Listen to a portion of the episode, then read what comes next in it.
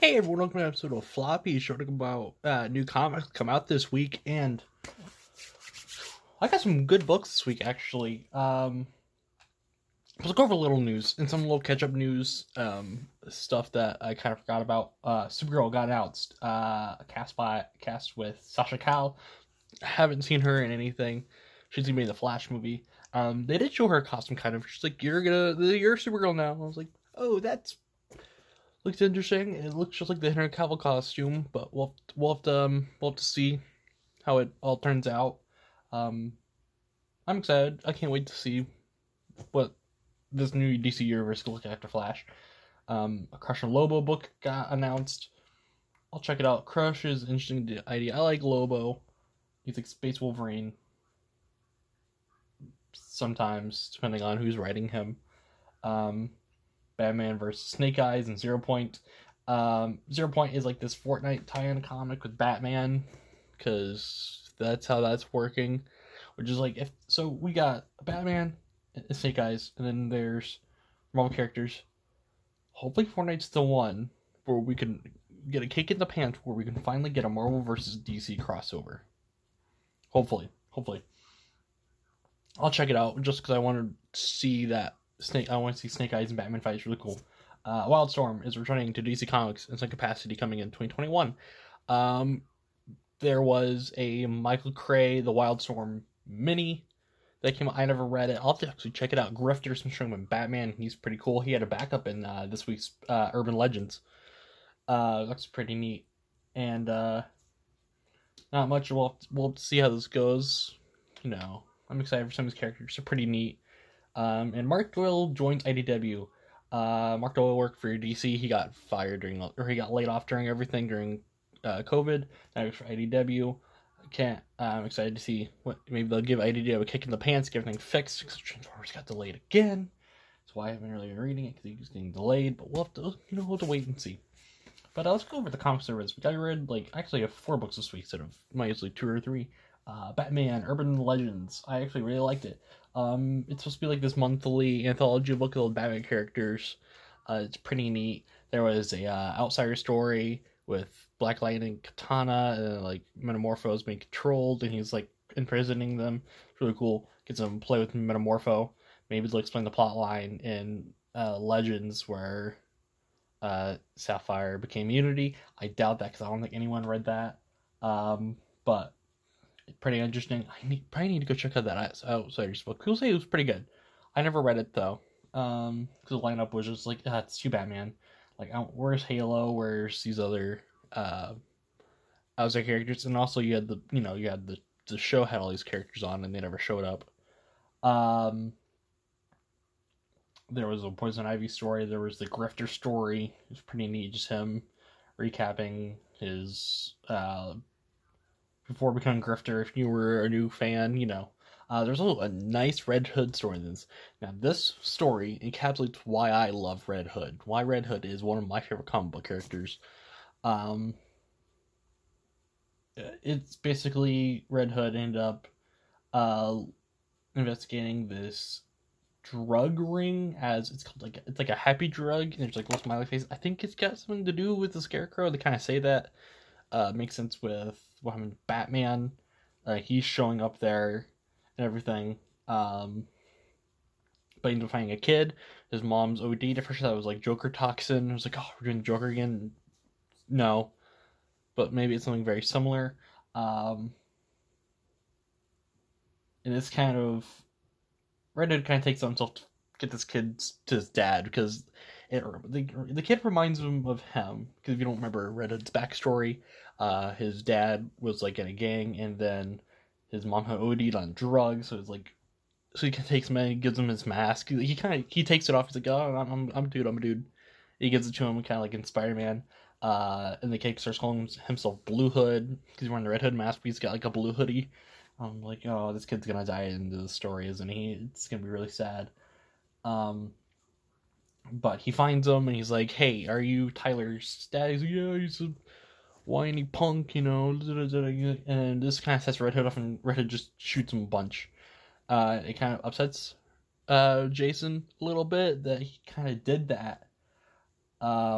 But it's why I like Red Hood. They're giving this redemption arc where now he's not killing for the sake of killing. Because people were like, oh, well, they were done Red Hood. You know, he's not killing. He's using taser bolts, whatever.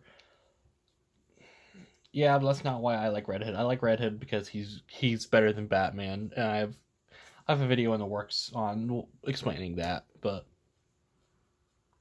I really like it. It was pretty neat. I can't wait to read the rest of it.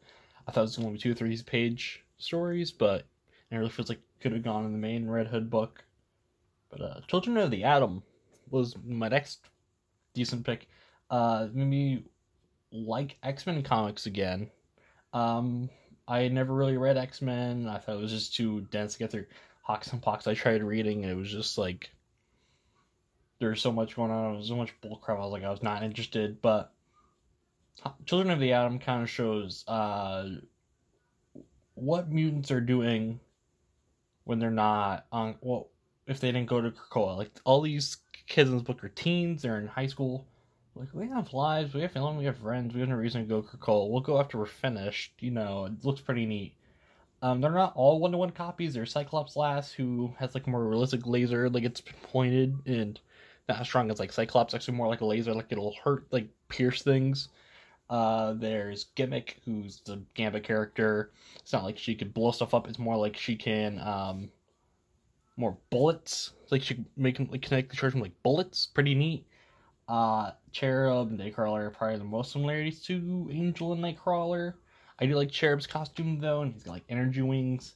Marvel dude, I don't know why they don't call him Marvelous or Marvel Boy, because it's not being used. But he's got like he's telekinetic, he's lifting objects, but he also might have hypnosis because he like lulls someone to sleep with like hypnosis. It's not like he's like reading a mind, like you don't use the same effect.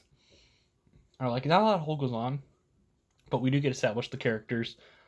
Unlike Crime Syndicate, where it was just like character. It was like that stuff kept happening. It was like, no, we just have the characters. They're all friends. They were just in high school. They happen to all have mutant powers. One again, it makes all their costumes, so we get this cool thing. Like through the issue, she's like, oh, I noticed your visor doesn't fit right. You know, I'll fix that. And he's like, oh, I noticed your helmet's not quite fitting. I'll fix that. Like she's one built like the costumes. It's pretty neat. I really like it. And then they do get invited by Maggot and Magma and Pixie to go to Krakoa, and they're like, not right now. And the issue, they go, and they can't get in. For some reason, they can't get in. That's going to be explored in these future issues. I'm actually pretty excited. I like the team. I like the costumes. I like that that the X-Men noticed this. And they're like, well, we should probably mentor them the right way. I like that. It's pretty neat. Immortal Hulk, 44. I've been loving Immortal Hulk since it started. I've been on it. And I love it. It's, man, it's like, if John Carpenter made a Hulk movie, this is what it would be. But it's a slow burn, like a lot of the Bloodshot this week, where it's like a horror movie, so it's building stuff up, but it's like pretty neat. We got to see Dr. Sasquatch come do some stuff. The UFO show up, and they all get to knock the snot out of the Hulk, and they're like this dysfunctional Fantastic Four, and they say like, you know, we're the antithesis, like constant grays are like the poison to you. Which makes sense because he got the Thing and the couple issues before that, and I was like, they tested the Gamma and the Underworld and everything's pretty cool.